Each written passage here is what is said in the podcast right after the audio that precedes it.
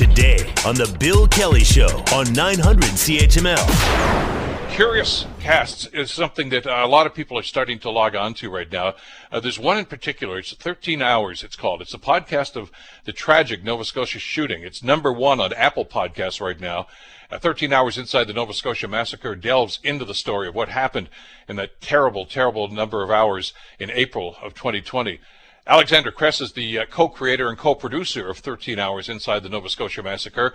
Joins us on The Bill Kelly Show to give us uh, some insight into this. Uh, Alexander, thank you so much for the time. Glad you could join us today. Yeah, good morning, Bill. Thank you for having me. This is so necessary. I mean, you know, I still remember covering this story, and, uh, you know, the more detail we found out about this, Alexander, as they started to roll out the day after this happened, you, you were just gobsmacked and saying, my God, how could something like this happen? What, what was what was the motivation to actually do the, the this, basically a documentary on this, to let, chronicle all this? Yeah, exactly, Bill. Well, that's just it. As you said, how could this happen? And I think that's really what what was the, you know, the driving force for, for me and for Sarah Ritchie, who's the host and my co-producer on this. We created this together um, back at the end of April. We we thought, oh my goodness, you know, we're in the height of a pandemic. People are being inundated with news. It is so overwhelming. And this story was massive, but because of everything else that was happening, it did, if you remember, it kind of went in and out of the news cycle like that. Like it yeah. was. Yeah, it was just, it didn't get the time and the attention that, that it deserved. And so we thought, to make sure that this story does not get lost and that people, you know, know what happened, um, we thought, what if we tried to put this all together in the form of a podcast? And the podcast is a lot different than, you know, daily news, because with mm-hmm. daily, we're, we're breaking new information every day, and it's, you know, it's, um, a constantly turning cycle. But with this, it's not it's not a brand new, new news story, but it is an intense one, and it is one that that does need a lot of time to be told. Um, so, and I've worked in daily news, and so has Sarah, for years. Um, and the thing that that I love about that is you get to be like a daily historian or an archivist.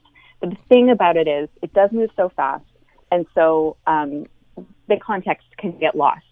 So with this, this is a thirteen part investigative series, where we're taking you back to the beginning of what happened and, and taking you through it hour by hour, so that we can try to come out of this with a deeper understanding of what happened and how it could happen, um, you know, over over a rampage of thirteen hours. That's really, really difficult just on its face to understand how something like that could, could happen. So we have a lot of questions. Um, there are so many questions that the family members have, and we're hoping that in this process, we can we can uncover um, some answers for them and help them to be able to move on, because these folks are going through hell. This is the worst thing that they've ever been through, and and we've spoken to many of them. They've been so gracious and generous with their time and their their experience, their feelings, sharing that with us um, in hopes of memorializing their loved ones who whose lives were taken. I mean, these were normal Nova Scotians who. Some of whom were, were living out retirement dreams in this quiet coastal community of Portapique, where this all began on April eighteenth. Um, and, you know, some had had young families, like just just normal people, you know, who were trying to live their lives in shelter in place during that height of the pandemic in April. And then something horrible happened. So we're just and, and it, it happened. It, it The, the part of the reason for it, and you're, you're right, I don't think it got the coverage it deserved because of some of the other things that were happening in the world, but it was also because we got a lot of that information piecemeal, because even the authorities were having trouble, you know, piecing everything together. Uh, and, and you, I guess, through what you're doing with the podcast, are, are basically putting that puzzle together. You're putting all the pieces together. But you're, listen, you're a journalist, uh, and, and, you know, we're supposed to, you know, just look at the facts and stuff. But how can you not get emotional? What was it like for you to actually go through this and, and, and basically relive that and put this all together? They, it had to have a, an emotional impact on you. Oh, big time. Yeah. Um, you know, as much as Sarah and I aren't at the center of this story, you're right. This hasn't been easy for us. Doing interviews with family members of victims when they're going through this nightmare. I mean, it's really a waking nightmare. Um, as much as we as journalists have, you know, training and experience to keep that emotional distance, Sarah and I are not immune to how truly devastating. How could you be? Exactly.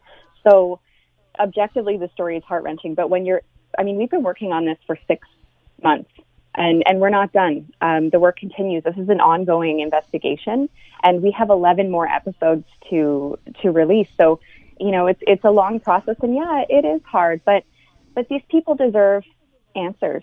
And it is our responsibility as journalists to, to try and get them some answers so that they can, they can heal, because that's what they've told us. They keep telling us over and over again. Um, this process of healing is not happening without answers and an understanding. It, it's just, it's been really difficult um, throughout this process getting answers from, from the R C M P, um, and, and we do lay that out in the telling of the story.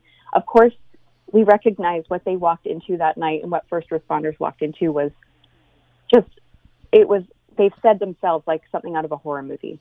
So we understand, but, but still, I mean, the answers about the investigation themselves, the police did promise in June that there would be timely updates, and there have not been.